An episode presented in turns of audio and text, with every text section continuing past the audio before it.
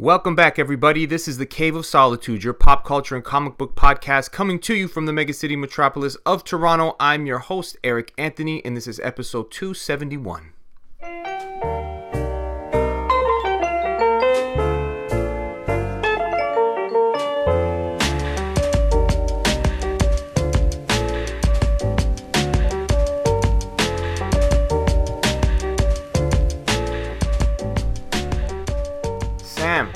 Good pal, welcome back to the show. It's been uh, it's been a long time. It's nice for you to Yeah. for you to reach out and for us to get back together to doing what we normally do.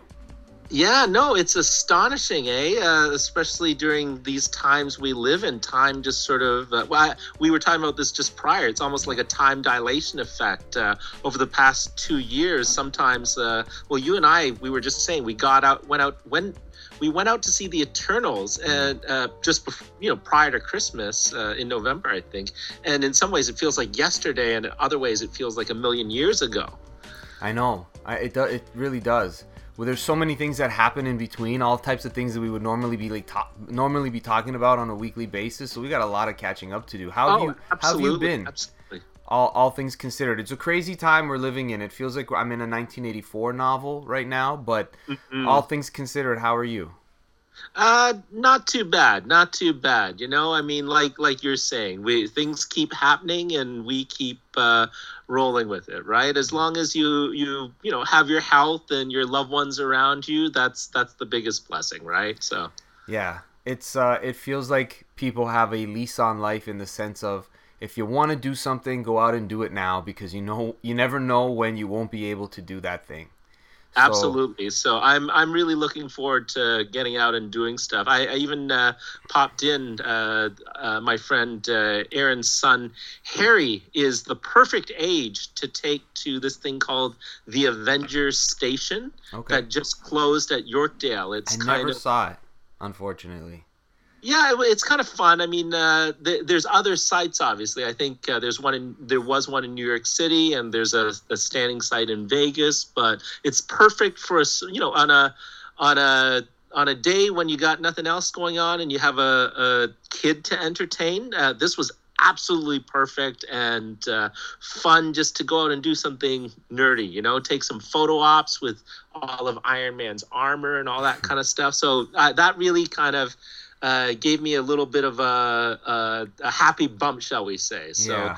we can, if we can do, you know, even the little things. Go out for you and I were talking, going out for drinks with a friend, the pleasures of just going to the bookstore Yeah. and browsing. You know, like Yeah. let's let's not. This is the gift of the pandemic. Let's not take anything for granted, right? All the small pleasures of life. Let's let's try to celebrate that. Yeah, and the people that you enjoy spending your time time with, let them know and, and spend some time with them.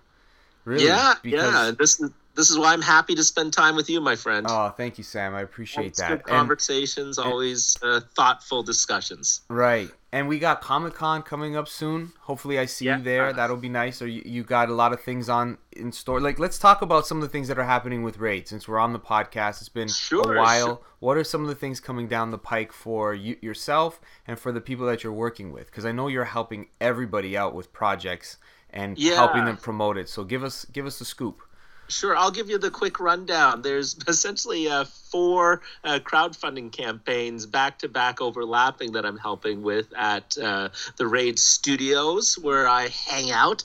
Uh, my good friend uh, Danish Mohidin uh, has a 300 character infographic. This is amazing. Actually, I should have uh, sent you a pic of it, but he's curated over the past nine years a cartoon infographic of these 300 characters on a timeline of when they chronologically debuted, juxtaposed against real historical events. So it's kind of interesting to see the kind of trends in terms of like what wars were going on. Uh, uh, there's the Great Depression. There's you know 9/11, first man on the moon, Martin Mhm. Luther King, you know, giving his "I I have a dream" speech, and and it, it's funny you do kind of see in in this in this infographic how pop culture really reflected the real world at that time. So he's taken, I believe, from uh, Frankenstein in the 19th century all the way through the 20th century through to uh, today with The Mandalorian. It's, it's quite incredible that he's managed to curate and draw and research uh, 300 plus characters. So, folk, if folks want to check that out, uh, yeah, posters available in two sizes, signed, numbered, limited edition. I, I highly recommend that. That's cool. Yeah, will, yeah. Will this be And- available for people who go to Comic Con and, and Uh, see him there? Yes, but absolutely, but not the uh, signed numbered edition. So that one will be available only through the Kickstarter, and uh, yeah, I'll, I'll send you I'll send you the links for for folks to uh, have a look at those. Okay. And uh, Monday, the Raid Studio, all all uh, most of our members are involved with a fantastic project. You're familiar with the Raid Anthology Yep. uh, where they come together and put out uh, essentially their creative visions un, unfiltered unhindered by the traditional pub- publishing model you know when Right. you're working for publishers or doing work for hire often things are dictated to you as opposed to what do you as a creator want to create and the anthology gives the the members of raid studio and its extended community that chance to express themselves Yeah, those are really cool books. Just in, I mean, the raid ones are top notch professionals working on them. But what's cool about anthologies like that is, like you said, when you have um, creators who are in many ways established, some on the rise, and they're they're unhinged.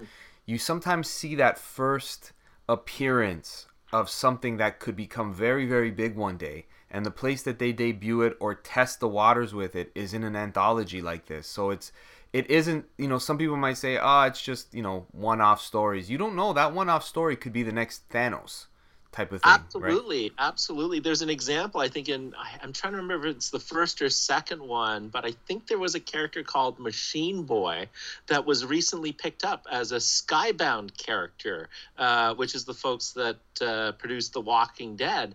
And there was one day, I guess, where where uh, at the studio people were completely baffled because suddenly they sold like dozens and dozens of copies of this one anthology on the web store. Like there was a spike, and uh, when we looked a little closer, yeah, it was because you know that weekend Skybound had announced the that that uh, yeah Machine Boy was becoming a, a character, and people were seeking out the first appearance. It was hilarious. Yeah, and and I mean, there's people who want to get it for the um, uh, what's the word now? It's escaping me. The speculation of what it'll be worth because it's a hot product. Absolute- But then there's the other part of just being a reader and and seeing seeing creations come to life. It's like I don't know if you've been uh, keeping up or, or even care about the Kanye West documentary on Netflix, but I remember some of the footage that is live footage from that document documentary. I remember it when I was 20 years old, when it was all Oh, happening in real time. So when you go back, it it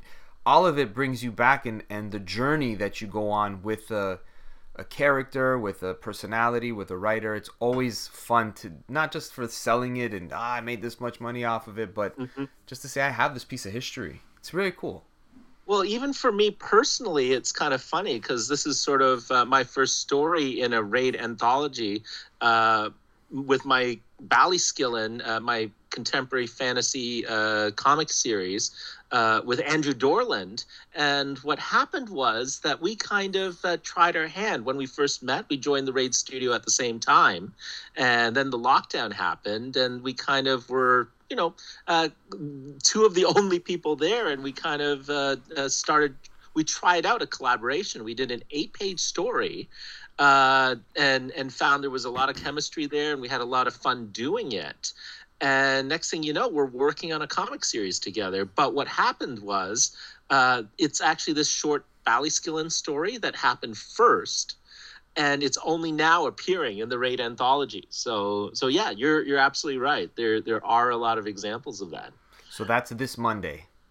uh, yeah, that's this Monday, and uh, there's a fantastic. Uh, it's a it's a flip book format, and Ramon Perez, the creative director, Eisner Award winning uh, Ramon Perez, uh, uh, nominated this past year as as uh, best cover designer for Stillwater, I believe, best cover artist. Uh, he is a phenomenal designer. So he's come up with this awesome flip book format, and he's also very concerned with the presentation of the book. So the fact that the book unto itself, in terms of the design and the materials chosen, uh, is a work of art unto itself. Whenever you see one of these sort of uh, Raid Press books, you can really see how th- well thought out and how well designed they are, and that's Yeah. all to the fact that you know, uh, as kind of a side interest, uh, Ramon loves designing books. So uh, there's a cover by Scott Hepburn, who's best known for uh, Spider-Man, Deadpool for Marvel. He recently did Cosmic Ghost Rider, and a phenomenal uh, comic for Marvel Unlimited uh, featuring Venom and Carnage in that Infinite Scroll format, Okay. Right. which I that. thought was amazing. So yeah, uh, Scott has done uh, one cover, and then you flip it over, and Ramon has done another cover. And there's uh, contributors such as Ho Che Anderson. I don't know if you're familiar with him. Martin Luther He's King. Yeah. Absolutely brilliant, brilliant man who's uh, created an award-winning uh, Fantagraphics graphic novel. Uh, uh, it's essentially the biography of Martin Luther King. Uh, Derek Laufman, who's done uh, Star Wars Adventures, I believe. Dax Gordine of Raid, you know his Forest Folk uh, webcomic series. Well, he's uh, recently in this past year uh, done collaborations with Skottie Young, including Marvel's uh, what is it called? Giant size Little Marvels, which is kind of a fun kids uh, chibi version of the Marvel characters. Yes, yeah, he was telling me about that when he was on a few months ago. That's that's so cool that everybody's staying busy and seeing a lot of their work pay off. But you know, back to your point about Ramon's uh, book design, it does Mhm. make a difference when the book. Like I like that you explained it in that term of the book itself is a work of art. Oh, absolutely. when when you especially now i think that's becoming a part of the reason why people are getting collected editions of some type where they're reformatting things that have been out there before but they're when they re-release them they're upgrading them in a way where the book is a little bit more of the experience i don't know if you've seen the the last god uh the dc black label hardcover No, book I haven't from, seen it. from philip philip kennedy let me just i'll show it to you Yeah, yeah. Grab it, grab it for sure. I know people can't see it because we're on audio only. We can we can describe it. But I was I was showing my friend Dave Molyneux the other day on the podcast. So it's from Philip Kennedy Johnson. This is it. Oh wow, Okay, and the uh, phenomenal. yeah, S- Riccardo Federici does the the art in it. But here's what's nice about it: it's when you take the dust jacket off, the texture of the book, Oh, dude, yeah, that's wonderful. right, with the with the art at the Yep. back. It looks like if I'm, I'm, is there's a little bit of embossing in there as well? Am I seeing that correctly? Not not so much. Oh, but, okay. But, but the the book feels like like I don't know the the texture of it feels like what you're about to read in a way. You know, you're gonna, Oh, I see. but Gotcha. the, but the but the inside of the dust jacket, it's got a map on the inside. oh, that's amazing. Beautiful. But then Yeah, yeah. so it's got that, and then when you you flip the dust jacket open, it becomes this full map. Oh my God. Like just Yeah, for yeah. the just for the book design itself, I think it's upside down. But No, get- no, that's great. Yeah, and it and it feels like you're gonna be on a Lord of the Rings, Game of Thrones type of journey. Well, that's a real that's a real convention to fantasy books now. I uh, Raid actually put out its first novel uh, this past. Uh, actually, it, I, it hasn't been released yet, but it crowdfunded in the late fall, called uh, "To Steal the Sun" by one of our raid members, uh, Sheldon Carter. And uh, part of actually, uh, we did the same thing there is a map because because that's part of the fantasy uh, genre that was a stretch goal. So you'll be seeing that as well on uh, an upcoming raid press book. It's kind of funny that you you pulled that out because uh, that's the exact thing we sort of talked about behind the scenes as, yeah, uh, something that fantasy book like you're saying like george r r martin or lord of the rings that's something that they do. So that's that's exactly what they did in this uh, fantasy heist novel and and I'll I'll admit I've fallen for purchasing a book because the book itself was pretty, right? Oh yeah, yeah. You hope the story matches, but there's some things where just having it on your shelf and flipping through it and uh, one an, an example. This is a, a good book, but thanks to Shane, I shout out to Shane because he put me onto it. Is the Planetary Omnibus where the the Oh the book God. itself is the I forgot what the book is called inside of the planetary the comic. planetary guide the It planetary like- guide yeah you, what you've got in your hands is the guide like it's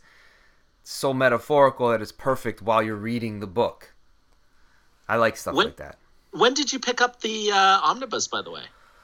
Uh, my wife got it for me as an anniversary gift a few years ago but i had Ah, i had read it on shane's recommendation. We did uh, an episode about it when me and martin and shane all re shane reread it. We all read it for the first time. club. it did a book club yeah. And um, i had it on my wish list just because of the fact that it's it's a cool book and it's deserving Oh, yeah, to be yeah. in a deluxe format right with the john cassaday art and everything So- Yeah. Well, it's it's coincidental that you mentioned this because over the holidays I actually picked up uh, the Planetary Absolute editions because Yeah. I'm a complete sucker for that larger format. Yeah. Plus, it's with a beautiful slipcase, dust jacket. And uh, all the extras in, but it's kind of funny that that now there's the omnibus format in addition to the absolute format. Like you know it's it's hard to choose what formats you're you're gonna you're gonna do since i i had already sort of invested in uh the absolutes and it, it was a little larger. That's the one i chose but Yeah. yeah could have easily just as uh, picked up. I was i believe me i was eyeballing that omnibus at the same time. Yeah, and like now I just finished reading um, Warlock from Jim Starlin for the first time, literally yesterday. Oh, wow. Um, I absolutely loved it. I have it in a trade. I have it in an omnibus form because I, I collect a lot of the you know Yeah. Thanos stuff. But now they released it, I think, in some sort of oversized deluxe format. I'm not sure, but I, I it's got to be beautiful because the artwork in it was at for that time, even for now, like it's so psychedelic and so Oh, yeah. filled of, with details. Like you want to really peer into it, right? So I can Yeah. see why people who are art collectors as well, when it comes to the hobby, not just the story. I read the story, but some people like enjoying the actual tangibility of look at this art in the best format mm-hmm. possible. Well, it is an embarrassment of riches because they now now all this material is available in so many different formats. Like just even choosing the format, or if you're an obsessive collector like me, for example, I keep saying I'm done buying Neil Gaiman's The Sandman, and yet they, you know, I think uh, after the absolute editions, for example, I thought, okay, I'm done. I'm finally done. You know, I've I've bought the original comics. I bought the original graphic novels when they redid the designs of the graphic novels Right. to to be you know matching. I couldn't resist that. I bought that and then the absolutes and then they got me with the annotated Sandman. So Ah. I I had to uh, buy that as well. So hopefully that's that but but never say never, right? If they do something even cooler. But this is the this is in this digital age, uh, and again, because my eyesight, I do a lot of reading over digital. But something about like like even even just having the really nice tactile feel of a of a book.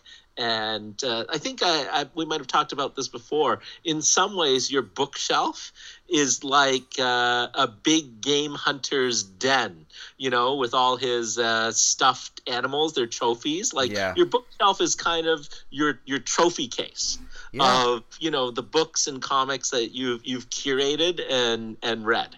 Yeah, that's really what it is. And sometimes, I mean, it, it is a, a, like you said, the wealth of riches to be able to collect and have all of these things available to you at our disposal, right? But when you mm. do get into it and you do have limited space, like most of us do, you want to curate the must reads and what I, I can't live without. And some of the stuff you have to part with, you're like, oh, that's a tough one. I don't know if I want to just because of Oh yeah, such and such or this and this and but it's that's part of it the hobby right is you collect so much you read so much that you also want to make sure that the what you keep on your shelf is worthwhile that you'll reread Yeah. again.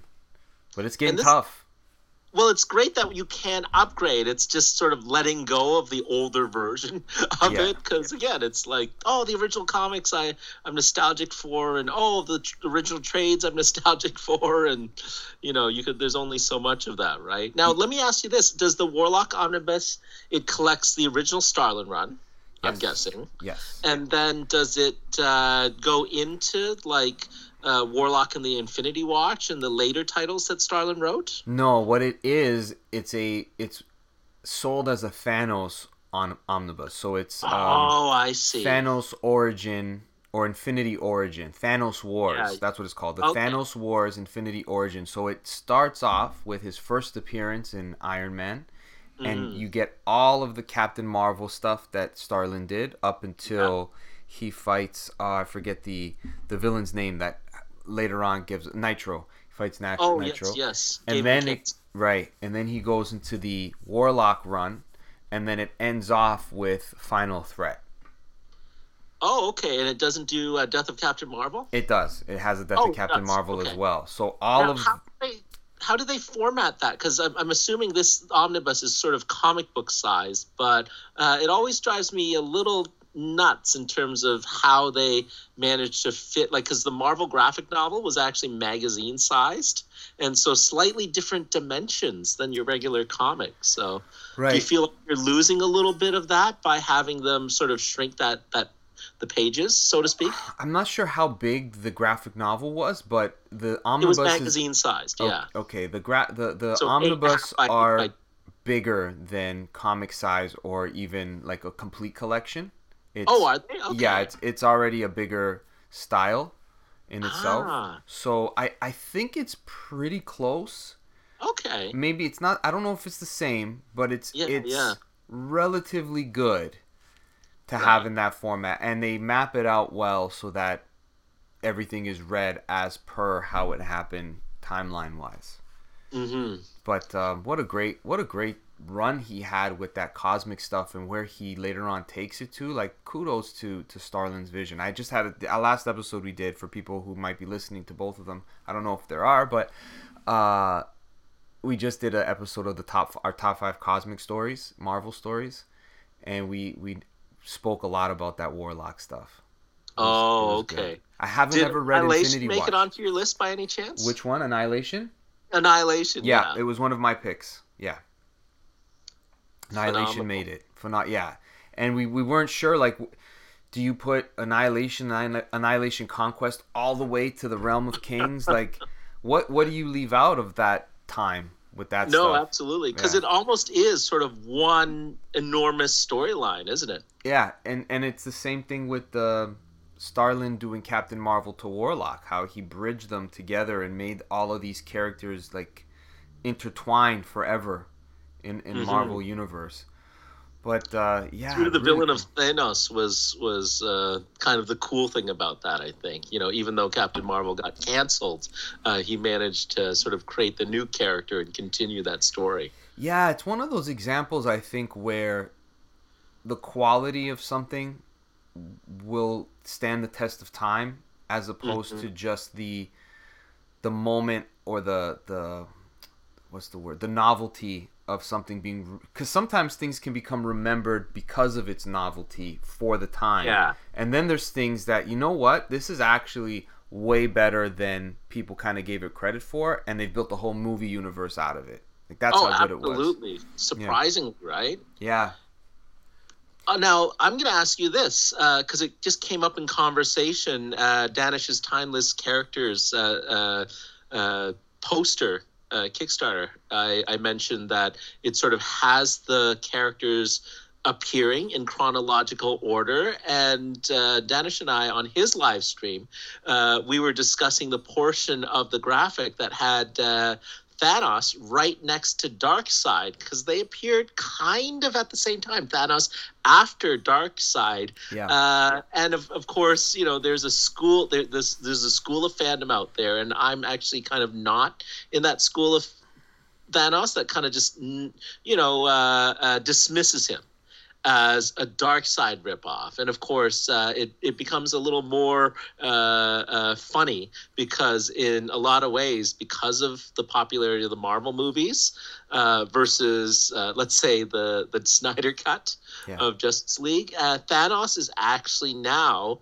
the more well-known iconic villain, despite the fact that you know, in terms of the the the archetype and sort of the the one that that most comics fans yeah you know thought of uh, Darkseid because he hasn't translated uh, significantly to to media like like Thanos has uh, has kind of taken a back seat. What are your thoughts in terms of uh, let's say uh, Thanos's uh, or Darkseid's influence on the creation of Thanos. Because again, two big purple dudes who, uh, you know, want to find something to conquer the galaxy, right? And in one case with Darkseid, it's the anti-life equation, and the and in terms of Thanos, it's the Infinity Gems. There's so, sort of a cosmic MacGuffin going on there. Yeah. Um. So you're of the school that it's their their own thing or that you, yeah, you don't... I mean, even if there was a little bit of inspiration, Starlin has really turned it into its own thing, right? It's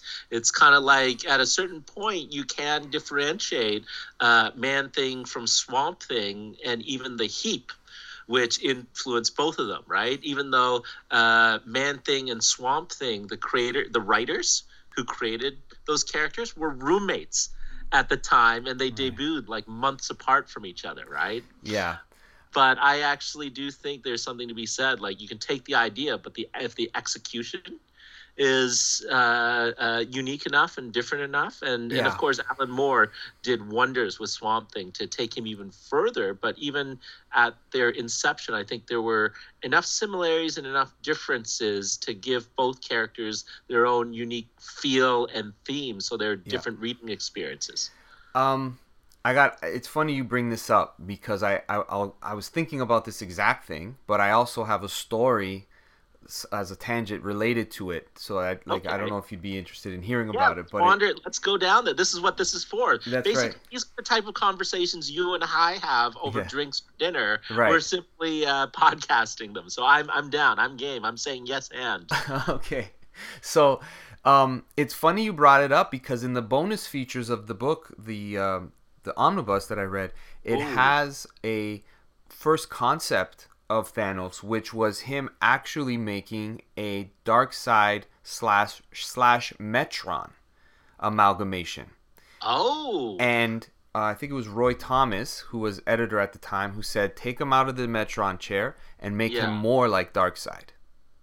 Really? Yeah, it's actually wow. it, it's I, I could be misquoting, so if I you know don't take what I'm saying as gospel, anybody, but there is it does explain there. Like Roy Thomas said, you know, don't make him Metron, make him more Darkseid. Mm-hmm. But to your point, which I completely agree with, I I do think they are exact analogs of each other, mm-hmm. with the anti-life equation and trying to um you know appeal to death, and they're yeah. both going for the same thing interstellar, uh, you know, domination and atrophy or entropy. Would that be the right word? But then um, there's even a point in the in the final. I don't know if it's in the final threat or in the Warlock issues where Thanos is fighting. I don't know if it's the Magus or he's fighting everybody. That's why it's, mm-hmm. it's blurry right now. But he actually says, "I am Thanos. I am Death. I am Darkseid." Oh, really? It actually, uh, he actually, a wink. Yeah, it's a, so it's a really. Cl- is kind of acknowledging his influence, but at the same time, well, this is the thing. Starlin's a fan, right? Yes. Star came from the fan community, you know, and he's a generation. Uh, uh, you know, Kirby's of a, a, a generation that would have influenced Starlin, right? So yes, and I uh, think Starlin honoring him rather than ripping him off is is what I'm thinking. Yeah, I, I, I think that that's the case too. But to your point, I think the difference is is that Jim Starlin really cared about what he was trying to say with the character so much more that the mm-hmm. people that played off of Thanos are as important to the like just like any character right that you don't batman Yeah. isn't as good without joker or his villains spider-man No, isn't as good without the goblin and dr ock and, and his family like it's the Yeah. people around his with with a character like thanos his worst enemies are also his best allies Yeah. And so the fact that he eclipsed his his quote unquote arch enemies, Captain Marvel and Warlock, and became a villain for the entire MCU, right? That that's really really significant. Yeah, and a character who may have been, you know, there there was a maybe a time before the MCU where people could debate like Apocalypse, Thanos, Magneto, like the Beyonder, mm-hmm. who who takes the cake. And I think now just the way that it's been you when you reread it, when it's recollected, when it's all put back into the, you know, forefront of the cultural zeitgeist that we're at now with the MCU, Thanos is pretty awesome. Now we don't know what it could be like with Kang because when you're in the uh, in the Loki television show on Disney, there's like a bunch of Infinity Gems, and they say, "Yeah, we got a bunch of these. It's just a paperweight, right?" so yeah, yeah. who knows what where they go from it? But yeah, his vision of uh, of that character and the story that he told over forty years, forty five years with like he just finished up a, a whole run on Thanos that I think people kind of dismissed because they were graphic novels, not in continuity. But it was him and Alan Mhm. Davis, him and Ron Lim, and he's continuing the Thanos mythology in his in his fashion. It's really good stuff.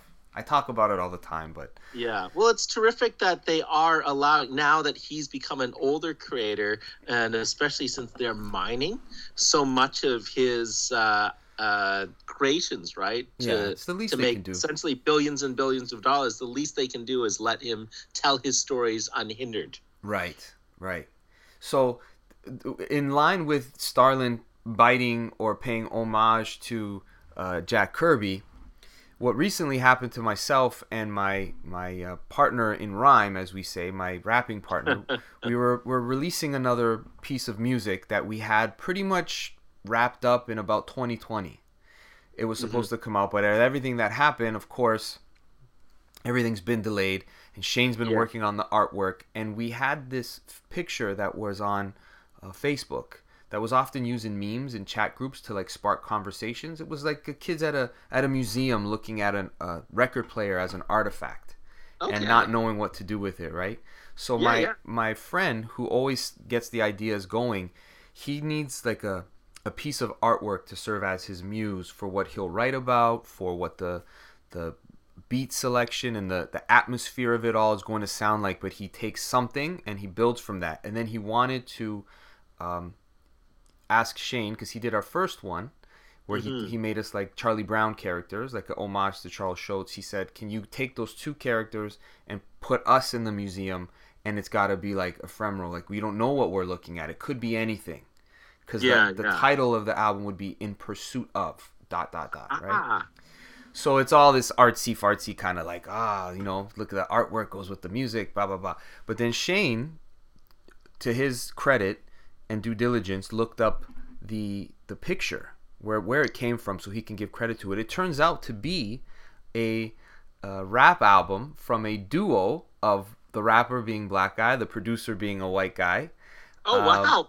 and it's was released in 2017 and then the intro of it is eerily similar to what we did as well without knowing anything about each other or that this even existed and i was just like this Alan Moore's concept of idea space. Yeah. Ideas exist in a space, and you all sort of tap into it simultaneously. Yeah, it was so trippy because and and what was funny, Sam, is that the type of music he makes is much to our style of me and my friend of when we grew up. We're in the same age uh, bracket as this artist. yeah. And uh, he has a song on that album called Marvelous, where he just uses all the names of the Marvel universe to write a song. That's amazing. It was like, this is it, to your point, the idea space, right?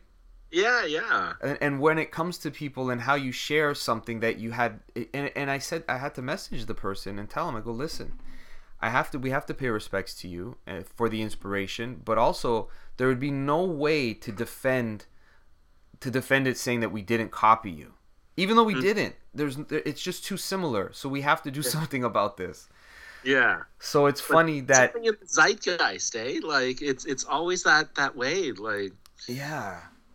So that, yeah, that's kind of funny. If if you do, I'll I'll send you uh, Danish's poster, and you can see how that sort of plays out in his uh, character uh, thing. It it plays out quite often, actually, where you once you lay it out that way, you see sort of that those similarities. yeah. I guess too because you know like if if everything we're watching right now is you know Ozarks and Mandalorian and you know whatever may be new in the theater, you'll everyone's kind of experiencing some of these things at the same time and then the idea like the the ingredients of what can spark ideas we will be more likely similar than not right because that's what's we're For being sure. fed Hello? Absolutely, oh, okay. yeah. I thought I lost you. No, no, with the uh, uh, Ozark, you know, in terms of uh, Breaking Bad came out and it was absolutely groundbreaking, but then now you have all these shows that you would Right. describe as, you know, Breaking Bad with money laundering, Right. that, that kind of thing, right? And, Yeah. But again, it, it's a completely different show. It's a completely different feel. Uh, we we can have have you watched the latest uh, round of Ozark yet? I've I'm up to season. I'm starting season three. I'm behind right, on it, Can, but yeah. when when you're done with it, we can we can talk about this this new season. But Okay. uh, my my essential point being, uh, I actually kind of like uh, Ozark better than Breaking Bad in a lot of ways. Uh, not so much that it's as colorful as Breaking Bad, but I kind of like there's a there's a slightly more realistic approach to Ozark, and the fact that the main character, uh, oh, what's his name again, played by Jason Bateman. Yeah. Um, I often find with Breaking Bad, just because you're so passionate for the show, whenever you know the main character, let's say Walt, uh, does something dumb, you know, because of his ego, that's his fault, right? He's he's got that character flaw of of his ego. You just sort of yell at the television. Yeah. I yeah. don't know about you. I I do that when when you see a character kind of doing. Whereas whereas the I think they really addressed that in, in this Jason Bateman character on Ozark, in that he never does anything stupid. It's everyone around Yeah. him sort of reacting and bumping into each other in the wrong ways, and he's constantly trying to dig himself out of a, a hole as people are around him are like digging the hole deeper. Marty Yeah. Byrde. That's his name. Yeah, Marty Byrde. That's that's right. And and again, I I think uh, uh, Ozark for that reason is masterful in in a lot of ways in a story sense, not necessarily in a in a enjoyable character uh, comedic sense, uh, entertaining entertainment sense is break, Breaking Bad, but I actually think in a story sense, I like Ozark a lot better. It's than, uh, strong. Break- the performances. It's so you you. Um, ah, what's her name? Laura Linney. Oh, she's fantastic. The and then the uh, little the the the younger uh, Ruthie, woman, yeah. Ruthie is wow. She is a powerhouse, especially as things sort of hinge around her. Uh, uh, again, watch it. We'll we'll talk about it because I got a lot to say about uh, this latest round of Ozark, and I think it's masterful. Okay, sounds good. Yeah, I, I need I need to watch that in breaks because when I, I do like five episodes straight on a weekend and I'm out of breath. And Oh, I'm, it's and I'm it's heavy. Yeah. yeah. and I'm I'm like, oh, I can't take this. Like I feel tense. I need something light. Can we put on a stand up comedy so I can just get the giggles out? Because I'm so Yeah, yeah. it- and and the the Ozarks itself as a setting, it's not it it, it never gets sunny there. It always Oh, just absolutely! It's it's weird that cold. Like someone was uh, commenting, like uh, I think it was it might have been Shane. Even last night we were chatting about it. He's saying, "Why is everything so blue in there?" And it, yeah, it's an absolute choice with uh, you know digital technology. You have absolute control over you know color temp, uh, sat color saturation and color temperature and things like that. And I think uh, you're seeing filmmakers really, really take that on. I mean, uh, I won't spoil the Batman, but Yeah. there's definitely a look that they're going for in the Batman. Or uh, here's my pick as my favorite uh, film of the year, Nightmare Alley. Which. I will gladly go back and see when they release that in black and white, because as a as a noir thriller, it is it is wonderful. And, Cool. and Nightmare yeah. Alley. Okay. Nightmare Alley. It's Guillermo del Toro's latest, and it's him sort of tossing away his usual tricks. It's there's there's not a lot of obvious CG, you know, in terms of what you would use CG for monsters and stuff like that. Uh, there's no supernatural elements, even though it's sort of is in that realm, yet is one of the scariest films I've seen lately. It is, truly frightening, and even when you see the turn coming, it's got so much impact. You know, the tw- the twists and turns have so much impact. You're you're so invested in these characters. Cate Blanchett is phenomenal as the femme fatale character. Uh, I'm trying to think who else is it. Well, Bradley Cooper is hit and miss for me, but he's he's fantastic in in this one. Um, Toni Collette uh, Willem Dafoe and uh, even Hellboy, Ron Perlman, Hellboy himself, uh, has a role in this. So I highly recommend, uh, without giving away, it's a remake of a 1940s uh, noir film. And this is Guillermo del Toro really showing off as uh, what he can do as a filmmaker without his usual bag of tricks.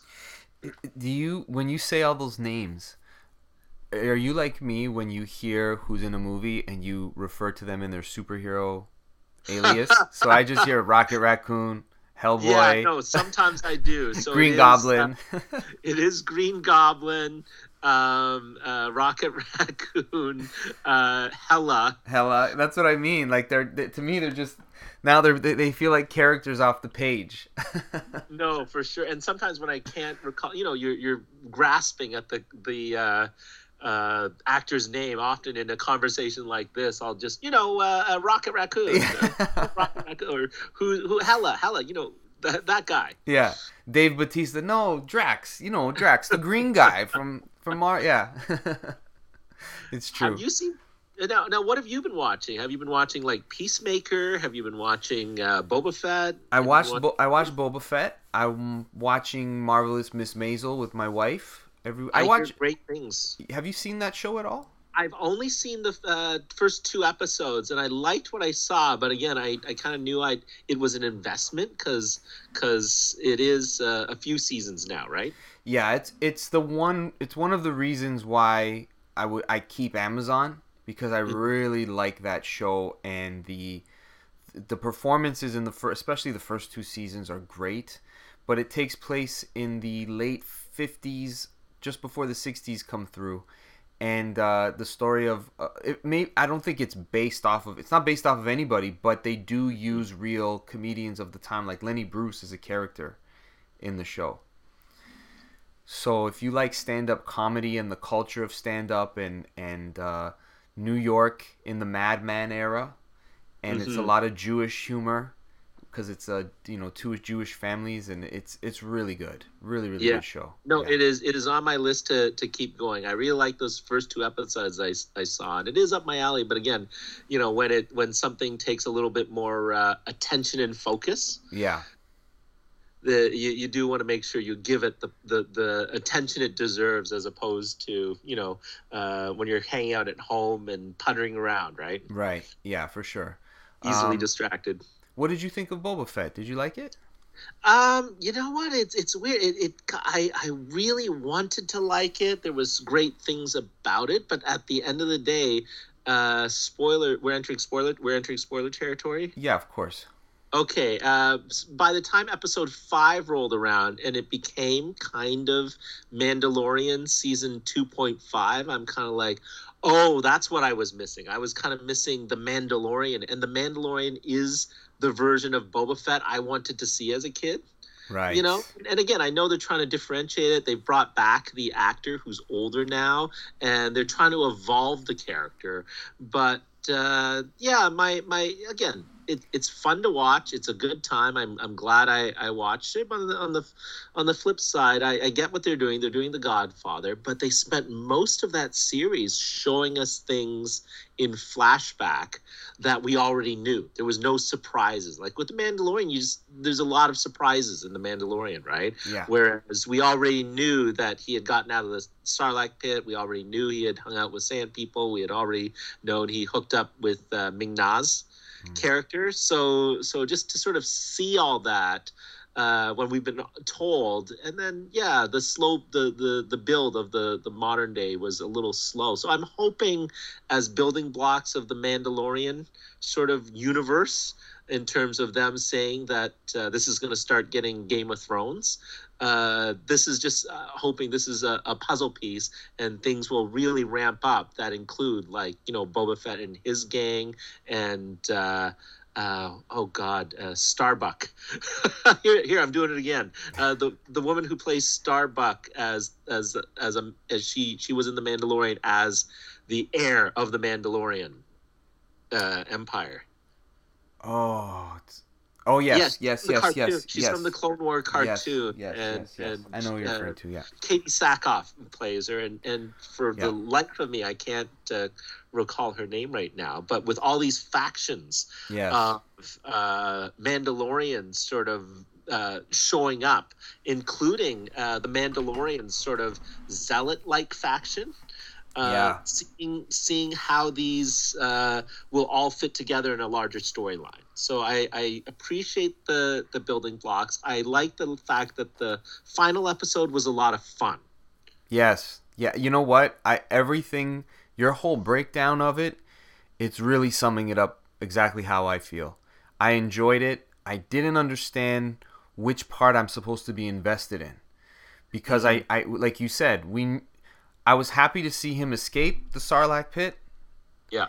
And let's go back to him being, you know, the boss now of this, you know, uh, taking over for uh, Jabba the Hutt, right? Let's tell that story and give him a, whether it's a crime story, whatever it might be. Yeah, they really wanted to be uh, the Godfather too, but again, I don't think it, they managed to sort of uh, yeah. Right. You know, I see their aspiration, uh, and I see them sort of evolving the character. But uh, again, Robert Rodriguez knows how to direct an action sequence. That's for sure. Yeah, and and the fifth episode, like you said, was everybody loved it, but it had not. It didn't have anything to do with Boba Fett. And yeah, my favorite episode of Boba Fett didn't have Boba Fett in it. Right. right? It just made me want to watch The Mandalorian, and I think you hit the nail on the head. The Mandalorian is what we wanted Boba Fett to be. Yes, absolutely, absolutely. So now, Although, uh, so now I'm we... a sucker for Baby Yoda as well. So the yeah. again, we're in spoiler territory now. Uh, the reunion, I'm like, you know, you know, I'm getting all choked up, and and logically, I'm like, that's a puppet and a stuntman being reunited. you know, that's not really baby, but you know, Baby Yoda being reunited with uh, storytelling uh, though. It's it's the storytelling beautiful. of it. Yeah, it was beautiful. It was. It was really good, and I'm really interested.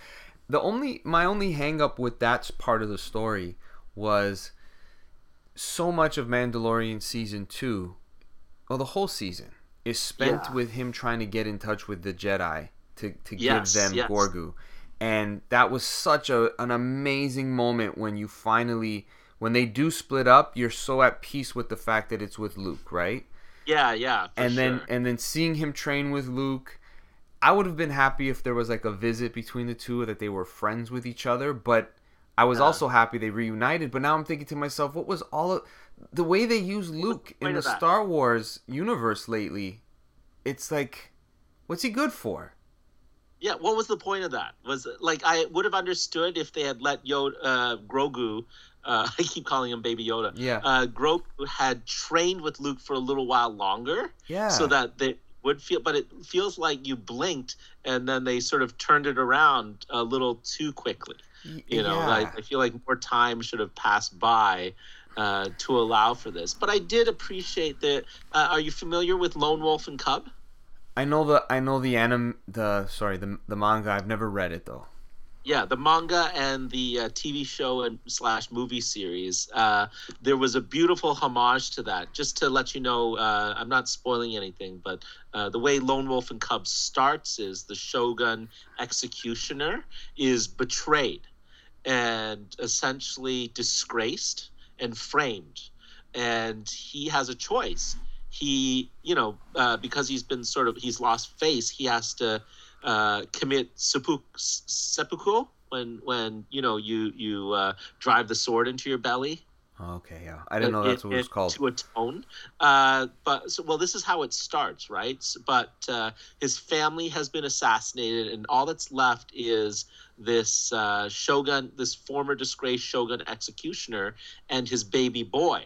And to make a decision like he's got a decision to make and he decides to let the baby boy his baby boy decide. So he puts a ball and a sword in front of the baby boy and says to him okay uh, you decide even though the baby can't understand right you decide if we choose if you choose the ball you know you're choosing a, a, a, normal life that we can't lead so i'm gonna you know commit seppuku and and we'll both die if you choose the sword, I'll become a masterless Ronin with you by my side, you know, strapped to my back, essentially, uh, where we we travel the path of vengeance uh, together, the road to hell, so to speak. So I, I really saw again, Star Wars is known for for uh, homaging, shall we say, uh, rather than ripping off. Uh, there's a theme to right, uh, the homaging uh, samurai uh, culture and stories, particularly the work of uh, uh, Akira Kurosawa, right? Yeah, yeah, that, that that's a, a good um, pull from from that. I never I never thought of the samurai sort of analogy to it, but I hope they oh, they make you Lone Wolf and Cub. Yeah, yeah, that makes total sense.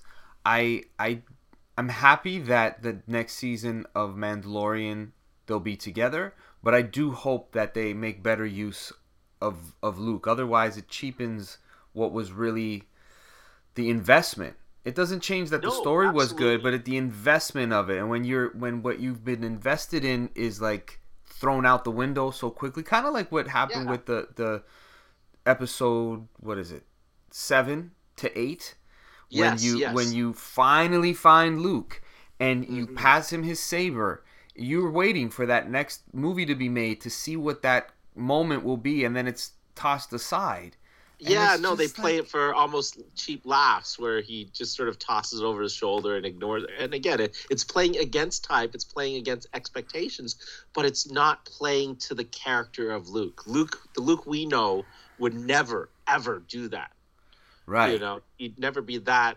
You know, even even if the worst thing that happened to him, I honestly don't feel like uh, this is a character that would just go and mope. Right.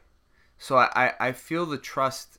I trust the, the people behind this enough to, you know, they'll get this right. That's how. yeah, I well, feel. I'm hoping that in terms of all the building blocks that Luke is, and again, I, I believe they're sort of creating a, a Mandalorian uh, uh, Game of Thrones, so to speak, a, a civil war of some sort. But on the flip side, there's the rise of Thrawn uh, Right. through these coming series, including Ahsoka getting her own series. So I'm hoping he plays into it because, in terms of the Timothy no- Zahn novel series, uh, Luke was such an integral part of that Timothy Zahn original Thrawn trilogy that to sort of uh, cut him out in this rebooted version wouldn't wouldn't sit well with me. Yeah, that that is a good that is a good point.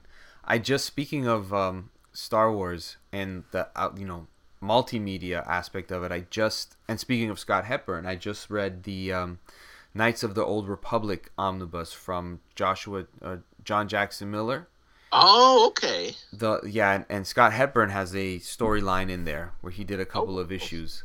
So it was a nice, pleasant surprise to see. I don't know. It, it must be early because this was published in 2006. So this must be early in his career for some Dark Horse stuff. Yeah, yeah. Those were always kind of a, a fun read because uh, rather than beholden like to to the lore, whenever they sort of jump back to the old Republic, uh, creators like John Ostrander and Timothy Truman and Jan, Jan Duursema and all all those others, you felt like they had a little more freedom and weren't quite boxed in by by dancing between the continuity of the original trilogy like so many creators had to do i i you know they you get to create original characters and and follow them through Yeah, it, you're right. You're, you're absolutely right. And and there's so many aspects of the Star Wars universe what, that you get to learn about and see that regardless of whether it's part of canon anymore, like who cares? Yeah no absolutely. If there's still good stories right? Like you know part of me you know because i had invested a lot of time reading star wars novels and star wars uh, comics only to have them relegated to legends. You know part of you is like oh, I wasted my life. But no, you still if you still enjoy these, they're still on my bookshelf. They're still on my trophy case of books, so to That's speak, right. that I've conquered. Yeah. Uh, and I've even, you know, as a collector, like we talked about the, the books, you know, some of these I read in ratty paperback form, but over the years, because I love these, uh, Tim- specifically the Timothy Zahn uh, uh, novels so much, and to me, they form a pocket uh, uh, continuity yeah. within Star Wars. So That's- I've that's always sort of it. upgraded. Yeah, so I've gotten the hardcovers of these. I've gotten them signed by Zahn, and yeah, they're they're a nice little display of of, nice uh, hardcovers on my on my shelf that I'll continue to keep and enjoy. Yeah. And to, like I, I recommended it before in another episode, but it is a great story because what you what you actually are having is a, a Mandalorian war, and you realize the tension that exists between historically between them and the Jedi. Oh And yeah, for sure. It's a lot and of a lot dark of fun. saber and Yeah, yeah, it's really cool. You know, really, and, Yeah. and I mean, it's unfortunate that you know, like you said, it feels like oh, I wasted my time, but you didn't because these stories exist. oh, And- absolutely. And honestly, like you said, some of the stuff that is no longer canon is better than the th- things that they gave you as canon. So you can choose what Yeah. you want. It doesn't matter. Oh, matter. absolutely. yeah. And who knows? The multiverse is such a fun thing. Did you ever think that we would see Tobey Maguire, Andrew Garfield, and uh, Tom Holland all on screen together with their respective villains? Yeah. Right? Like, how mind blowing is that? So the fact that they did manage to bring back uh, Grand Admiral Thrawn, I'm actually kind of uh, uh, confident that uh, Mara Jade uh, will eventually come back as well. So. Yeah, that'll be that'll be fun. Speaking of Spider-Man, I was really interested to hearing your uh, review on the No Way Home. I I felt that if that was the last Marvel movie they made, I would be more than satisfied because it just hit Yes. all the right notes. And and seeing Spider-Man swing out of his apartment as you know a guy starting over, it it, it in a way it's it br- used one more day better than what one more day did. Oh, absolutely, for sure, for sure. No, I I agree with you, 100%. I don't know how they pulled it off. It was wonderful for me. I loved and it. totally so much could have gone wrong, right? Like Yeah, note for note, I I I've rewatched it a few times now, just because I've loved it, enjoyed it so much, and you just want to catch all the nuances. It it's really tough to to find much in the way of flaws in this movie. It was really well thought out. I haven't seen it since I saw it in the theater, and I can't wait to watch it again. And all of the like, I didn't. I, I knew that there was the rumors of them showing up, and you you kind of Mm. they te- kind of telegraphed it, but I didn't. When it happened, it still meant so much. Yeah. And when you see them, all three of them on screen, and I'm like, they pulled this off. And they made each other's movies better, even though there was always something lacking in the Star, in the, sorry, in the Spider-Man movie universe. It never, it felt like they never got it right. But with this one, they made them all right. Spider Man doesn't kill Yeah, ever. yeah, that I think is the real awesome point that they sort of drove home, and yeah, uh, addressed in a in a direct and fantastic way. Like even uh, you know, like I said, I Garfield actually might be. Uh, one of my favorite movie Spider-Mans because he, to me, he looks like that his his body type, that sort of lean, uh, looking skinny Spider-Man. Uh, to me, that that physically is, and and I really loved the parts of his movie that dealt with Peter and his relationship with Gwen. I think that the strength of Marc Webb. It was the 500 Days of Summer, you know, romantic uh, uh, chemistry. But yeah, unfortunately, he didn't have great villains. yeah. Uh, But then the the ones that they bring back here, like they managed to tell you the Sinister Six.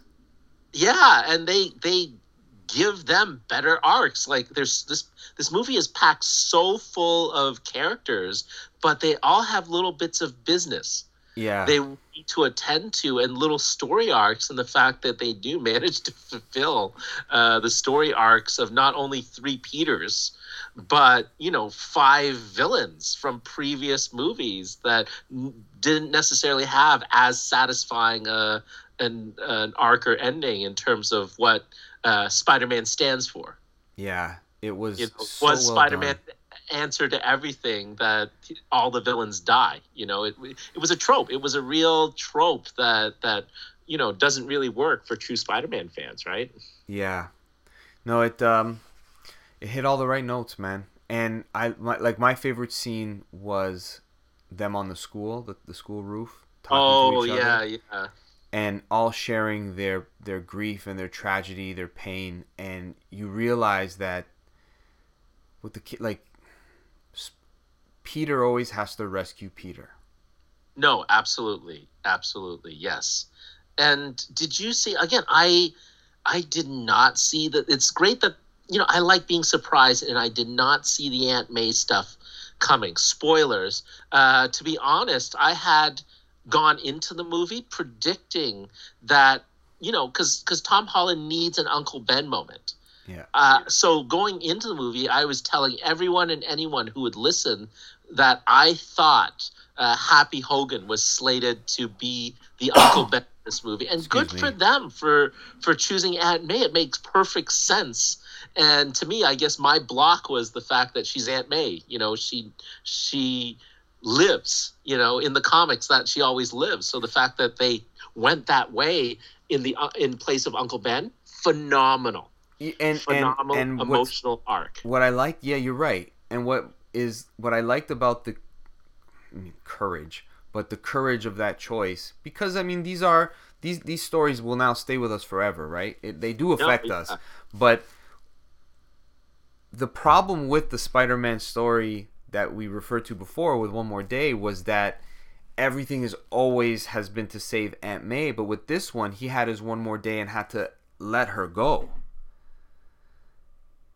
Which is you know I, I appreciated the fact that they were brave enough to let him say goodbye to her in order to do what needed to be done and to, to figure out who he was. Now i don't know where they go from here with him having no aunt may anymore because we've never seen that before with any spider-man even in the comics every time they take her away they no no it wasn't like j.m dematteis death of aunt may was perfect and then they reversed it right so I was I was happy to see that they they pulled this off. They made it count, and he's at peace with himself, and and he's with what he's known and what he experienced. He can go on, and you get more of a complete person. Um, yeah. So we for those listening, we had a little bit of a cutout. So Sam missed a little bit of what I was going to say, but what we were talking about was the fact that they were brave enough to do the the Aunt May. Um, letting her go so that Peter can grow. I didn't mean to make that rhyme, but it was. It, I appreciated that they did that. Absolutely, and and the fact that uh, she really reinforced the central message of the movie and what the heart and spirit of Spider-Man was. Spider-Man helps people no matter what. Spider-Man never just lets someone die. Yeah, yeah. That's speaking of that in a character. Uh, something that I think is important for characters to keep true when they adapt them. Uh, as far as char- characters letting people die, you said that you had seen Batman. I don't mean to jump away from Spider-Man. You can keep talking Oh, yeah, about it, yeah. but but you know, Batman number I don't know twelve at this point. I'm I I was Batman fatigued out. I I was not excited for this movie at all, even though it looked really great, and I love Batman fatigued out as well. yeah, and and I'm Batman fatigued out from the comics too, and a lot of the um the the, the way that they adapted certain DC things, always with the Batman lens on top of it. It was just like, come on, this isn't not everything needs to have him as the centerpiece all the time. I love him, but Jesus Christ. Yeah. So, what did you know? Without spoiling it, because I haven't seen it yet, what did you think of the movie? Uh, this is a tough one because again, uh, all this time I've been kind of very indifferent to the hype. You know, I'm much more excited, for example, uh, when the trailer for for Doctor Strange Multiverse of Madness show, just because I want to see something different. You know what I mean? And I've experienced a lot of Batman stories, and I I appreciate the fact that this one is well crafted, and I really really uh, appreciate um, filmmaker uh, what what what's the gentleman's name? Is Matt it Matt Reeves? Reeve, Mm. who does the Planet of the Apes movies? Like I was, I am kind of looking forward, but I, I feel like I needed to sort of temper my expectations. Uh, with that said, it's a really good, you know, gritty noir crime thriller uh, for me. Uh, it's it's really well executed. Uh, the the characters and acting is well done. Uh, but yeah, sort of because it trades in that veneer of realism, it, it is actually for me kind of rendered slightly ludicrous when uh, you've got the guy in the bat suit wandering around the crime scenes. You, you know what I mean? Um, so so the the strength of the movie is also kind of its greatest weakness for me, and I, I won't again. You know, it, it's a lot of fun for for Batman fans, but on the flip side, you do kind of want something. I, I almost feel like uh, uh, you know. Great approach, you know, if if you're gonna do it this way, but uh, to me, you almost kind of do need that operatic uh, approach to Batman in terms of uh, there's no doubt that this might be, you know, sort of the best performed in terms of uh, uh, Catwoman, Batman, um, uh, Commissioner Gordon, in terms of the best actors in the roles that are are relatively understated. You know, I mean, I mean, in most Batman movies, it, you do require a bit of scenery chewing, uh, but uh, on the flip side, it's tough to to compare to let's say Burton's Batman or uh, Christopher Nolan's Batman that does sort of swing for the fences as opposed to sort of uh, uh, tapping things down so you're creating a certain uh, noir noir moodiness to it you know Yeah, yeah, I hear what you mean, and and I think that's. I mean, Batman. The Batman movies have been really good, but I also feel that they've been quickly limited with where you could go with them in the in the cinematic version of of the character. Because like with the Tim Burton, it quickly became Tim Burton movies. The first one felt like a take on Batman, other than the whole um, letting people die. That was always a problem I had with with that version of Batman. But by the time you get to Batman Returns, it's very much more Tim Burton expressing himself through Yes. Batman, and then it's a Tim Burton movie for sure for sure, right? And then with the Nolan movies, the first the Batman Begins, I feel is really paying a sweet homage to things like Year One, certain things like uh, Long Halloween, a little bit. But Yeah, then, yeah. But then giving you Ra- Raj Al Ghul or Ra's al Ghul, however you like to say it, and and the Mhm. twist that's in it, like it's it's just right for Batman.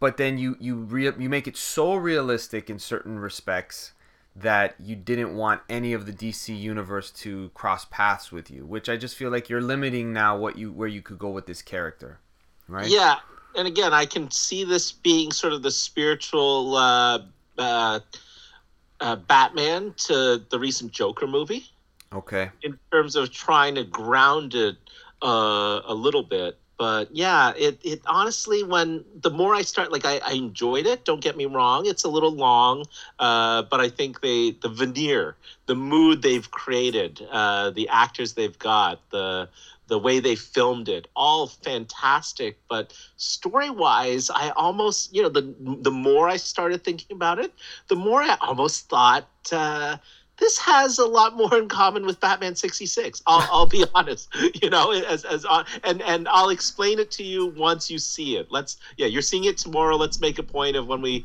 when we reconvene in in uh, a few weeks or whatever, whenever you want. By the way, whenever you want to chit chat about it, uh, Oh yeah. I I have things to say about it. Yeah. Uh, but really, I'm very interested in hearing what you have to say uh, about it once once you see it. But again, I'm just like you. I I had I was experienced Batman fatigue, and again, it's kind of funny. You do see the influences. There's definitely uh, the long Halloween in here. There's definitely um, uh, uh, Batman Earth One, Geoff Johns and Gary Frank's version of Batman Earth One, which again they brought in some interesting elements, but again they didn't sort of they took those elements. If they had they pushed those elements a, a little more, I think it would have uh, worked better. There's been positive comparisons to movies like Seven, like thriller movies like Seven, and again, I can see the influence, but I don't think it works 100%. Yeah. If that's what they're going for. Again, because cause just imagine, yeah, just essentially imagine you've got Brad Pitt and uh, uh, uh, what's Morgan Freeman Right. wandering around crime scenes, but one of them is wearing a Batman costume. You know what I mean? Okay. I understand. I get you. I mean, DC, DC or Warner Brothers has have taken a different approach from the joined universe to making art like art, letting artists now, I guess you could say, tell Yeah. their story with these characters. Let's make films with the with the Joker as a lead, and and it you Mhm. know we refer to everything that we know about Batman, but you never have to see him, or Yeah. you know with the the Suicide Squad, which was a much better film than the first attempt, and Viola Davis is the through line between the two. I, I always enjoy her performances Oh, and things. yeah, yeah. She's and perfect. even her presence in Peacemaker. Uh, I know I'm wandering off on a tangent. No, when go you ahead. get to when you get to see Peacemaker, you'll see even though she doesn't isn't in it a lot, her presence is felt like Viola Davis is such a powerhouse that her presence is felt in in that movie. How did you like Peacemaker? I loved it. I, I thought it was an absolute delight. And again, uh, you've seen the Suicide Squad, right? Yeah. Uh, yeah, and again, to to sort of uh, give give uh, context to me, uh, the Suicide Squad might actually be my favorite DC EU film. Yeah, Uh, uh, and I think that comes from the fact that you know I want to see something new. I want to see something novel. I want to be surprised right. and uh, yeah you can you can do a lot more with those you know c and d list characters that you can't do so i like i said uh, there is a real limitation of, of what you can do with batman because of the expectations right. uh, that are that people have for batman Yeah, you and- know and i could have seen where this movie could have really worked um, but i don't think uh, uh, you can put a batman movie out and not have it have certain elements that render this approach as i said uh, kind of ludicrous Okay. Yeah, I'm. I'm, I'm. I've never had less anticipation for a Batman movie, but I'm hoping that it uh, lives up to the hype that it's receiving. But I'm again a character who is one of the main reasons I love this medium and this genre. I love Batman, but it got Mhm. to a point where it was like, can we get something else? No, absolutely. Yeah, Yeah. yeah, Can we get the Suicide Squad? Can we get Peacemaker? You know, even uh, Aquaman for me, I, I kind of was, again, because of the way the DCEU had been playing out, you know, I wasn't expecting to like Aquaman as much as I did, and it, it was fantastic. So, again, I'm, I'm approaching each of these with, uh, with, you know, caution. So I, I'm like you, I was indifferent up until like a day or two ago and the reviews kept coming in and they were all universally favorable and uh, yeah like like i said there's elements that are fantastic about this film but i'm still gonna in terms of my own personal enjoyment i'm still gonna put uh, nolan's the dark knight and burton's the dark knight returns uh, a little you know high, high high as high benchmarks for me personally Yeah, they they they were so good. Those movies are really high benchmarks to live up to, and um, I think. I, do you have any theories? Like, I have a theory that they saw what wasn't working. They saw DCEU. They saw that they couldn't do what Marvel built.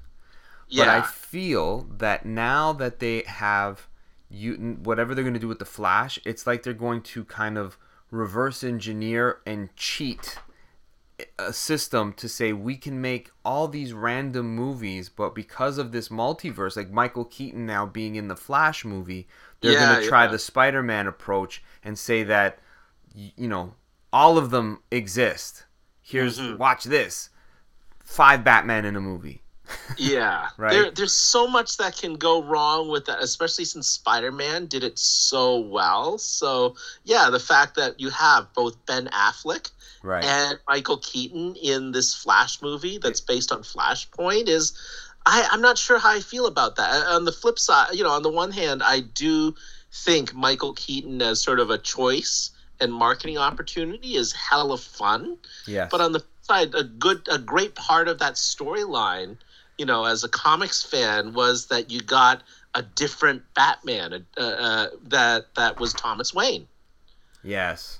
You know, Yes, and yes. and to me that was probably the most interesting thing about Flashpoint, especially the standalone series. by Brian A- Azzarello and Eduardo Risso, and they came up with a great. Did you read that series?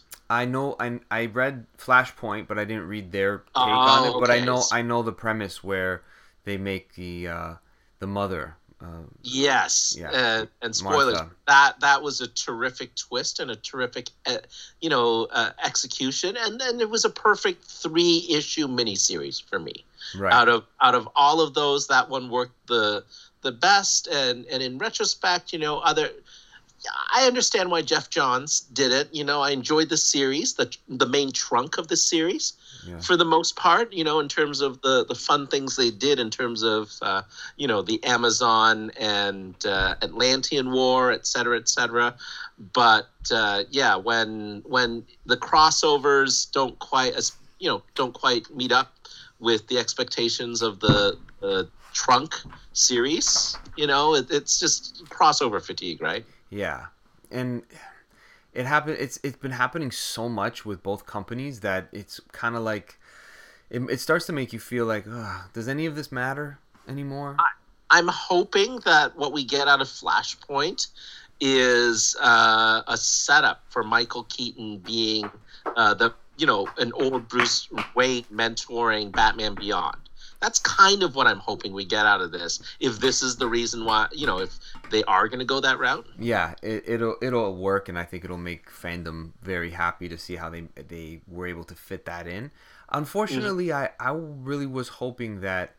I mean, it was a big wish now looking back at it, but I was really hoping that they'd pull off Ben Affleck as Batman because I feel he's he's got all of the the the dimensions, the look, everything about it is straight off the page. Like he's just just right for being Batman, but it doesn't matter if the story's not good, right? I actually finally saw the Snyder cut again. You know, when when you have a little bit of time and, Yeah. and you're stuck at home. yep. you know what I mean under under lockdown. So I I've been resisting and resisting it. And have have you seen it? I did. I did. I, I, I rather enjoyed it for the ambition of what he was trying to do. I didn't need, um, you know, everything slowed down, half the movie in slow motion.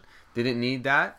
But the things that that that were left out, I can see why. You know, they were they were fun. There was a lot of things there where I'm like, ah, that's I'm really happy that that's what they used that character from Man of Steel for. Yeah. That was cool. What did you think? Um, to be honest, I I I do. I can say that, and again, I'm I'm not a huge fan of uh, Zack Snyder's approach to the DC superheroes. To be honest, uh, you know, I haven't been a great fan of of the previous movies, from Man of Steel to Batman v Superman to. Uh, but it's definitely a leg up from the theatrical cut. That's for sure. Yeah. It, it I I can't deny that. And the part that kind of intrigued me actually was what they were going to call, uh, I guess, Justice League Two. Now that Nolan, I guess, uh, after the Snyder Cut was released, has put his plans online for the, uh, I guess, Justice League movies that he's not going to do now, and that what he teased in the the Nightmare sequence. Uh, I would, I actually kind of want to watch that movie because Yeah. it does give him freedom to do this this version of the DC EU in in a sort of weird post-apocalyptic setting. Like I think he would have uh, done that well Yeah, yeah, you're uh, right. as sort of almost an Elseworlds kind of thing, as opposed to this being the main. Have you how- read Injustice? the main Justice League. Have you read the Injustice series? Uh, I I know the Injustice series. I've read. Actually, you know what? I did uh, read a little bit of it, but mostly uh, the video game. I, I know it from. But uh, I yeah I I think it's kind of cool as an Elsewhere. It's that Injustice Yeah. series. And Highly actually, I recommend it. Highly recommend reading that because it's felt like that's what they were setting up. Okay. It was it's it. Tom Taylor uh, wrote Injustice so good because again, free range to kind of take people off the table or put people in places that is has never been done, but it works perfect. It, it was Yeah. really good. So so yeah overall no for him doing like the main line but if he was going to do this injustice version uh, which it looks like he was going to do uh, i would have been intrigued like Yeah. i am intrigued by the teases we got you know batman having to team up with joker and again we saw a bit of this in in the the video game the storyline for that video game right in terms of uh, i think the was it the joker who killed lois Yes. Just set off this whole series of events. And actually, I was surprised. Uh, there's a there's a Justice League animated movie. I'm trying to remember what it's called that I happened to watch again under lockdown. I think it was 'Cause I- Injustice. there was one called Injustice. Um, was that the one where Zod? Spoilers: Zod was the father of Superman. Uh, Wonder Woman comes from uh, uh, Apocalypse, and Batman was actually Man Bat. Was the twist? That's that is No Justice. Was that called No Justice? Um, Oh God, I gotta Google this now. yeah, Um, that was that was written by J.M. DeMatteis actually. it was great though. I, I it was this this gem that I had completely missed, Yes. and I thought it was fantastic. So, it, uh, and again, it's in Elseworlds, right? That That's makes perfect sense under the circumstances when you take Bruce Wayne. And again, it, I, I like the fact that it wasn't Bruce Wayne; it was uh, Kirk Langstrom, and I love the fact that you know this is, is what a Zod. Uh, version of Superman would be like, or a different take on uh, Wonder Woman, who was, uh, I, I think her backstory was she was uh, from a from Apocalypse, basically. Yeah. Basically, Big Barda as Wonder Woman had she gone bad and accepted Granny Yeah. Training. Yeah, yeah, Yeah, that's that's fun. absolutely. So, what is this called? Sorry, I, I'm I'm just kind of uh, obsessing right now because I I've been going back and watching a lot of these uh, animated movies. Uh, Oh, uh, have you been watching? Well, have you been watching a lot of the Batman animated movies? Do you have any sort of favorites amongst those? Um, be, from the animated movies that had come out from like the in the 2000s, I've collected almost all of them. I Oh, really? Okay. I I stopped um, a few years ago. I think the last one that I may have purchased was the Batman Ninja Turtles team up, which was a lot of fun. Yeah, that was fun. Along with the Batman '66 ones, I thought were were a lot of fun too. But uh, the the two Batman, uh, Son of Batman, and and uh, Batman versus Robin with Damian, I thought was really good. Yeah, and I think from when they did the Justice League War DVD, which was basically like the new 52 version of DC, they they made like a universe stemming from there, and then that Batman from that movie was the one in the story with Damian, and then they made oh, okay. they they make a universe out of that those Justice League movies. They do the Throne of Atlantis, then they do like the Death and Return of Superman, and then they did Hush, all under that same sort of um, umbrella. But the one that I liked the most was um, Under the Hood. That was my oh, favorite yes. Batman no, I one. That one was fantastic as well. and it was a really good ad- adaptation and it hit all the heartstrings and really captured what Judd Winick was trying to do with that story. Whereas when they adapted Hush, which I was really happy that they did, it didn't live up to what I was hoping it would be because they had to do it within this now u- maintained universe. Because yeah, yeah. the timing of it now is all thrown off because none of these some of these characters are not part of that story whereas now they like Damien shouldn't be in that universe right Yeah. shouldn't have a part to play I think I'm pretty sure he was but um I was excited for the DC movie like the cinematic extended universe because those animated movies were just hitting them out the park some of those Justice Leagues like yeah. when they did uh, Tower of Babel oh, yes, yes, for sure. and they adapted that to I think it was called Doom. So good. And the Superman and Batman, the Jeph Loeb stories that they they brought it to life so well. Yeah. Well, uh, the for for me, uh, one of the high points that I again recently rewatched was uh, the adaptation of Grant Morrison and Frank Quitely's uh, Ah. All Star Superman. So good. The fact that they were able to cram like that twelve issue series into into that. Actually, the one I want to watch is uh, how did you how did you like uh, Batman Long Halloween? I haven't watched that one. Oh, okay. Yes, I haven't. That's that's- that's where I like I said, all these ones that I would have bought and collected, they put that one out in like two parts. So I know that eventually they're gonna release it under one full disc, like they did with um, the Dark Knight Returns. They put it in part Oh, one, part two, and then they put it in a full two and a half hour movie, which was tremendous. I really like that adaptation. So I'm just gonna wait until I can watch Long Halloween as one. Oh, Justice League God and Monster, Gods and Monsters. That's it. That's it. fantastic like very unexpected because again this had flown completely under the radar and i was just clicking around looking for dc animated movies to to watch and yeah that that one really really stood out to me you know the, uh, again especially when something's a surprise Yeah. No, Uh, there's a good collection of them. Even even the original Wonder Woman that they did. I don't know why it's so hard for them to make a Wonder Woman movie.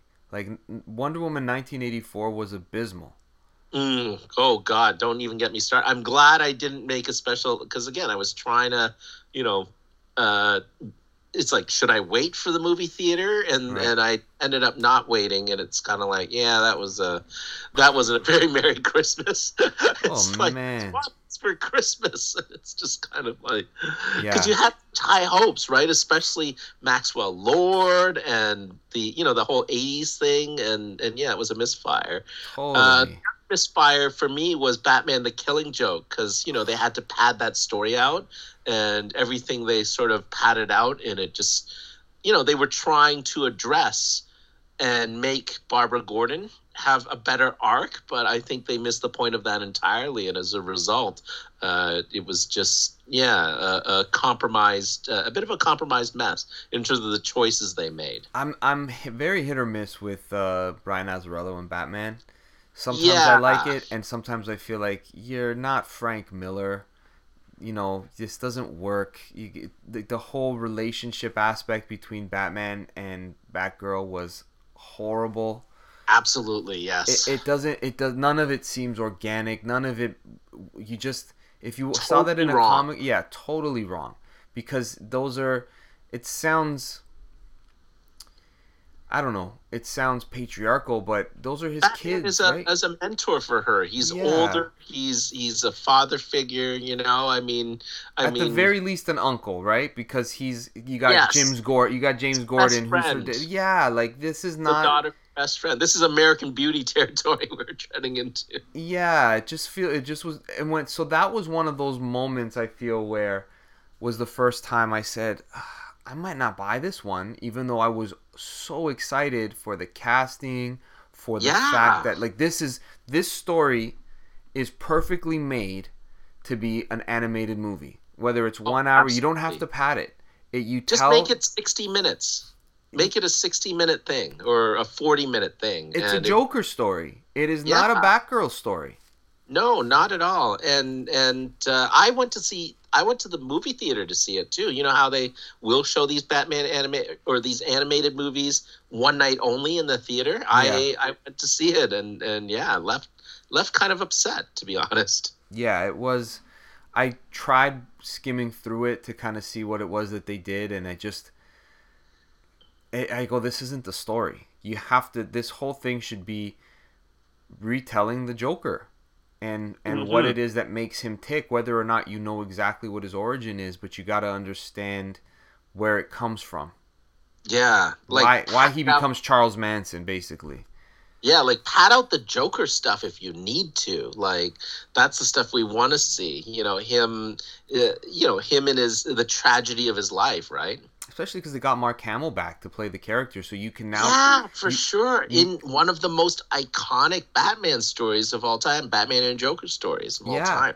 you can and you would be able to let Mark Hamill transition voice acting wise to say like let's see what he would have sounded like before he went crazy Mm-hmm. and we've never heard that played out by the voice. Like Mark Hamill at this point is as much the voice of the Joker as he is Luke Skywalker.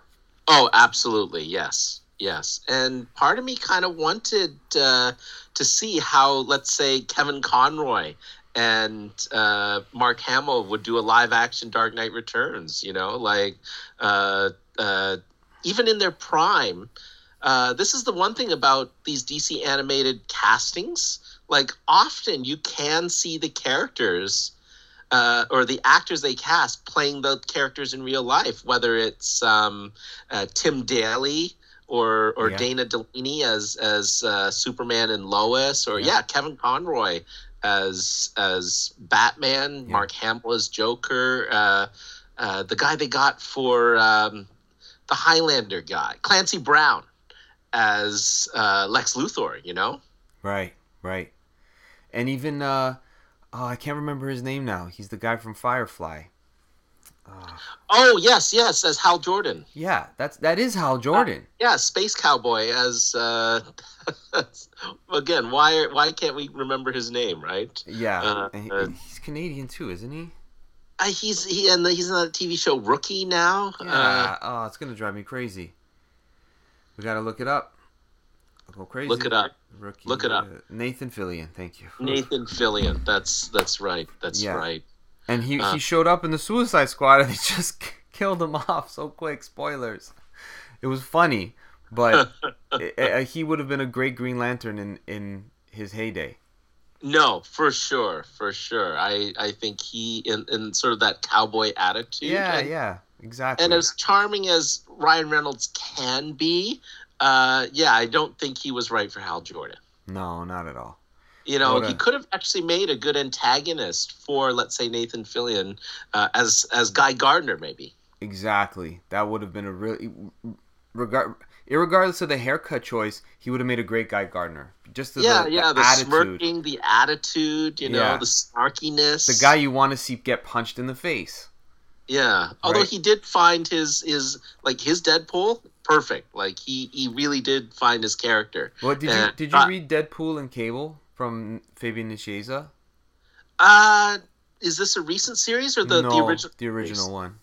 Uh, I was more of a Joe Kelly uh, fan. So anytime Joe Kelly or even Christopher Priest did a good job, and, and Gail Simone Okay. actually uh, are my sort of preferred writers. Uh, it, if I did read it, it didn't it didn't have much of an impact. But uh, tell me about it. What what Well- appealed to it to you? it it was I haven't read much Deadpool overall. Uh, I read a, I read him mostly in the um, Uncanny X Force, and then I did Deadpool and Cable, and um, it's a great series. Like it's a really good series how they use the two of them together, and and this overarching story that, that you're you're in for. But there's a, a point in it where he in his fighting he actually says he goes he refers to himself as a burnt up Ryan Reynolds. So, really? Yeah, Oh, it- it's actually hilarious. referenced. It's like why? Because I look like, like a burnt up Ryan Reynolds. Was this before he was cast as Deadpool in X Men Origins? Like when did X Men Origins come out? Oh God, I ah, jeez.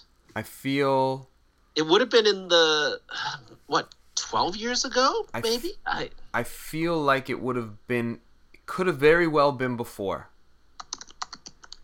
Could have very well. Let's do our. We got computers by our side.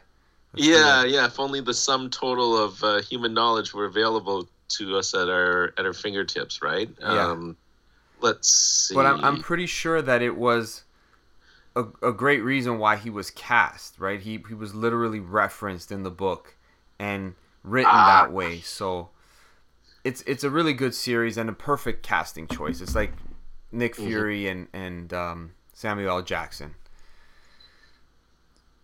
It was just the right the right choice. You you, you p- to open the page of Bryan Hitch and you see it. It's like yeah, that's that's Nick Fury. I see where they got that from. no, for sure, for sure. And why isn't the Wikipedia telling me the date? It should just be there. Oh, 2009. Okay, so definitely before. Mm-hmm. It was the Oh, Deadpool okay. cable series was from 2004. to 2008. Oh, okay. So this might have been where the seeds were planted, eh? Yeah, yeah. So it, Oh, it that's was really cool. A if you haven't read it, if you haven't read it, give it give it a go because it's actually I think you would enjoy it. The Okay. humor's right. I mean, Fabian was co-creator, so he he kind of. Yeah, yeah. But the I think it's um Patrick Zircher who does Okay. a little bit of the. But it's it's really well done. It's a really well, if good you story. do take Van Wilder, Ryan Reynolds, you know, you can you can totally see that. I think, if- course. if the Yeah. era we're we're talking about. Yeah, of course. Yeah, well, you know what? It's um, it's been so fun to be able to catch up and do this. It's been a long time, man. Oh boy, we we just chatted and chatted and chatted, didn't we? Yeah, it's been I I lose track of time, but that's a long that's episode. yeah, no, absolutely. So we're gonna we're gonna wrap it up here, but we're gonna do this again soon because we've got so much more to catch up on of shows that we've watched and things that are going on, and of course Comic Con is coming, so we're gonna be able to talk about that and uh, any of the other things that are happening with Raid. We'll we'll keep talking about them, promoting them, and and getting some of the Raid guys back on this year to promote what they're working on. It'll be fun. Oh, fantastic! Yeah, yeah. All right. Well, thank you so much, Sam. It's been uh, so good to catch up, and next time we'll do it in person. Thanks, Eric. Anytime, absolutely. Just let me know, and and I'll be there. I'll throw up the uh, the bat signal or the, the spider symbol or whatever it is that will, will work for us. All right. Thank you, everybody, for listening. Rate and review the show. Share it on the different social media outlets if you like good, fun conversation of people who uh, are just talking about the things that they enjoy and griping about nerdy stuff. It's all good fun. Take care, everybody, and stay safe.